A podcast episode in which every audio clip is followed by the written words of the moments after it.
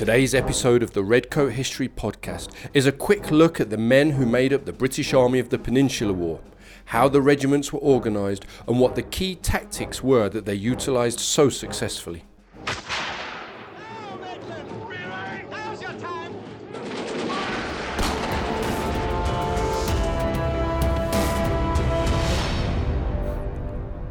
Hi guys, if you're new to the show, then this is a place for military history geeks and people who love the history of the British Army.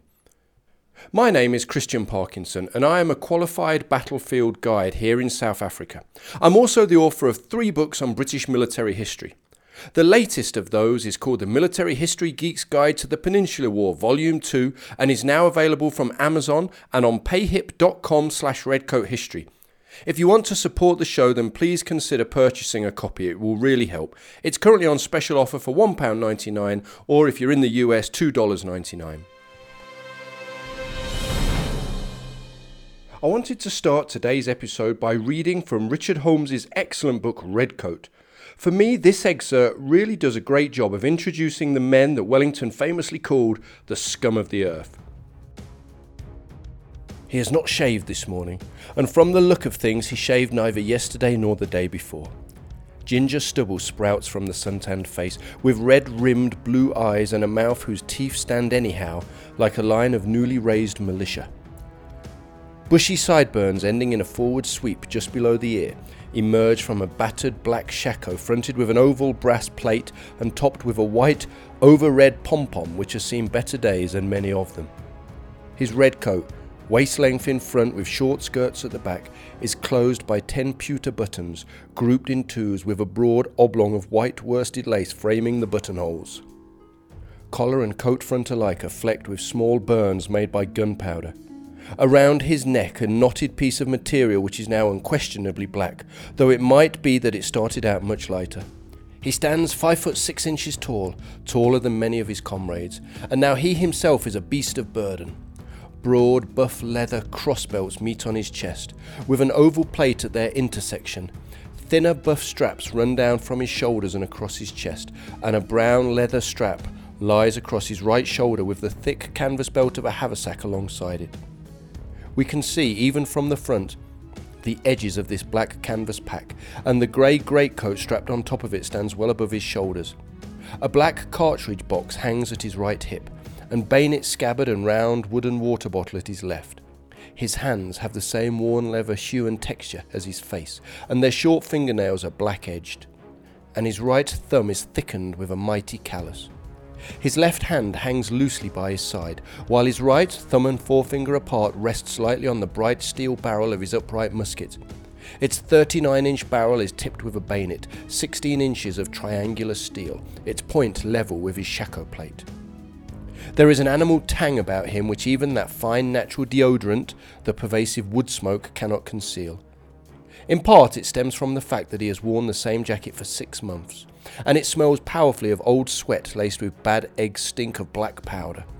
The muddy odour of the pipe clay which whitens his belts, and the sharper nip of the brick dust which, dampened by water, brings the metalwork of his musket and the brass of his accoutrement to a shine. It must be said, though, that not much polishing has gone on of late. He cleaned his teeth this morning using the well chewed end of a green twig as a brush, but these efforts cannot conceal the fact that there were onions in his supper and rum after it. End quote. The men who donned the scarlet jacket of the British Army were a fascinating and complicated group of men. Marshal Soult said of them after the Battle of Albuera there is no beating these British soldiers. They were completely beaten and the day was mine, but they did not know it and would not run. These men who would not run had joined the army for many reasons. Some were old school patriots keen to fight the French. Others were drunks and criminals with no other options. Many were simply escaping the boredom of life on a farm or in a factory, picked up by unscrupulous recruiting sergeants in the local public house. After taking the king's shilling, the recruit would be whisked before the local magistrate, where he would give his name, trade, place, and date of birth. He would then swear that he was not already a member of the Army, Navy, or Marines.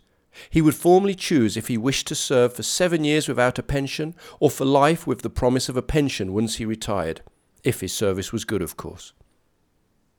It's also worth noting that a large proportion of Wellington's best soldiers had transferred from the militia.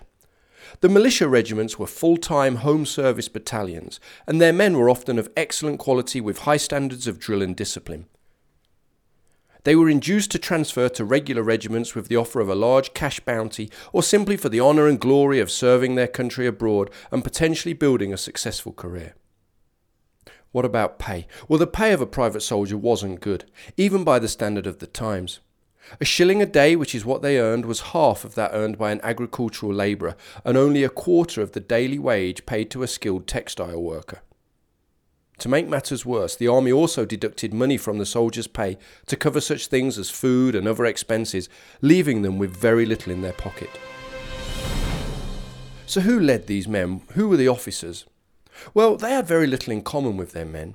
There were the occasional real life Richard Sharpe type characters who came up from the ranks. In fact, as you may recall, I've spoken about them on my YouTube channel before. But it was a very difficult transition, and very few made successful careers after gaining a commission. Most army officers had purchased their commissions, essentially buying their way into the army, sometimes at exorbitant prices. This practice limited who could become an officer and meant that the officers' mess was filled with the sons of wealthy businessmen and aristocrats, also those of the clergy. Gaining promotion also depended on how much money you had. This is how Charles Oman puts it in his book on the British Army. Promotion in the British Army at this period was working in the most irregular and spasmodic fashion, there being two separate influences operating in diametrically opposite ways. The one was the purchase system, the other the frequent, but not by any means sufficiently frequent, promotion for merit and good service in the field. The practice at Horse Guards was that casualties by deaths in action were filled up inside the regiment, with, without money passing, but that for all other vacancies the purchase system works. When a lieutenant colonelcy, majority, or captaincy was vacant, the senior in the next lower rank had a moral right to be offered the vacancy at the regulation price. But there were many cases in which more than the regulation could not be got. The officer retiring handed over the affair to what was called a commission broker, and bidding was invited. A poor officer at the head of those of his own rank could not afford to pay the often very heavy price, and might see three or four of his juniors buy their way over his head, while he vainly waited for a vacancy by death, by which he would obtain his step without having to pay cash. I think that explains to you why officers, especially those without money, were always so keen for battle and so keen for wars to be fought, because it was their only opportunity to, to rise up the ranks.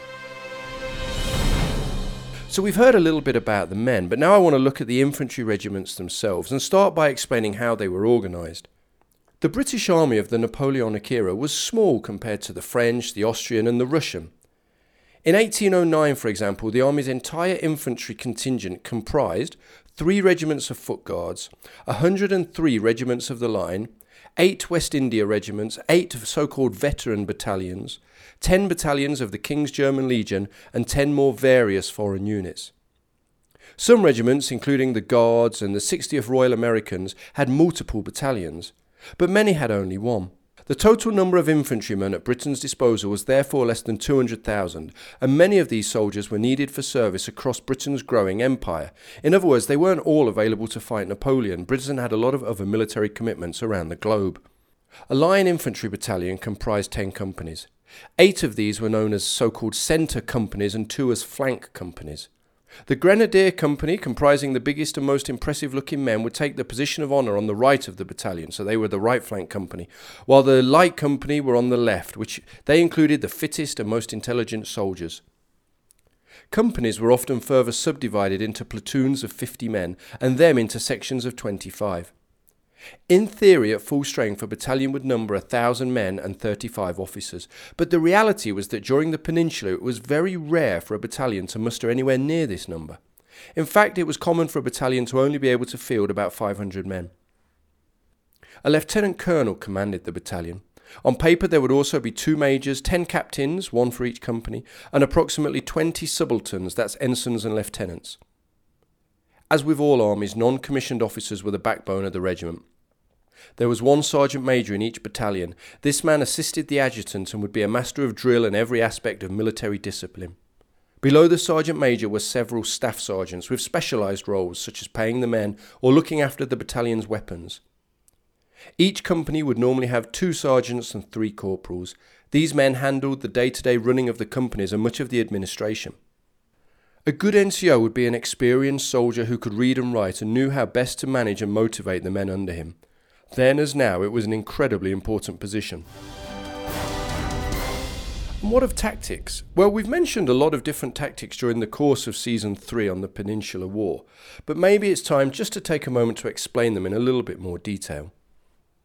The British Army in the Peninsula was a well oiled fighting machine, highly disciplined, well drilled, and trained to fire their muskets quickly. The thin red line of redcoats defeated the massed columns of the French time and again. But how did they do it? Let me briefly explain the two infantry formations that were most used in the peninsula. First, there was the column formation. The column was the fastest way to maneuver troops across a battlefield without losing cohesion. These blocks of men, usually made up of battalions, could keep a tight formation and be thrown quickly into mass attacks. Their weakness was that while the men were in a column, very few of them could fire their musket.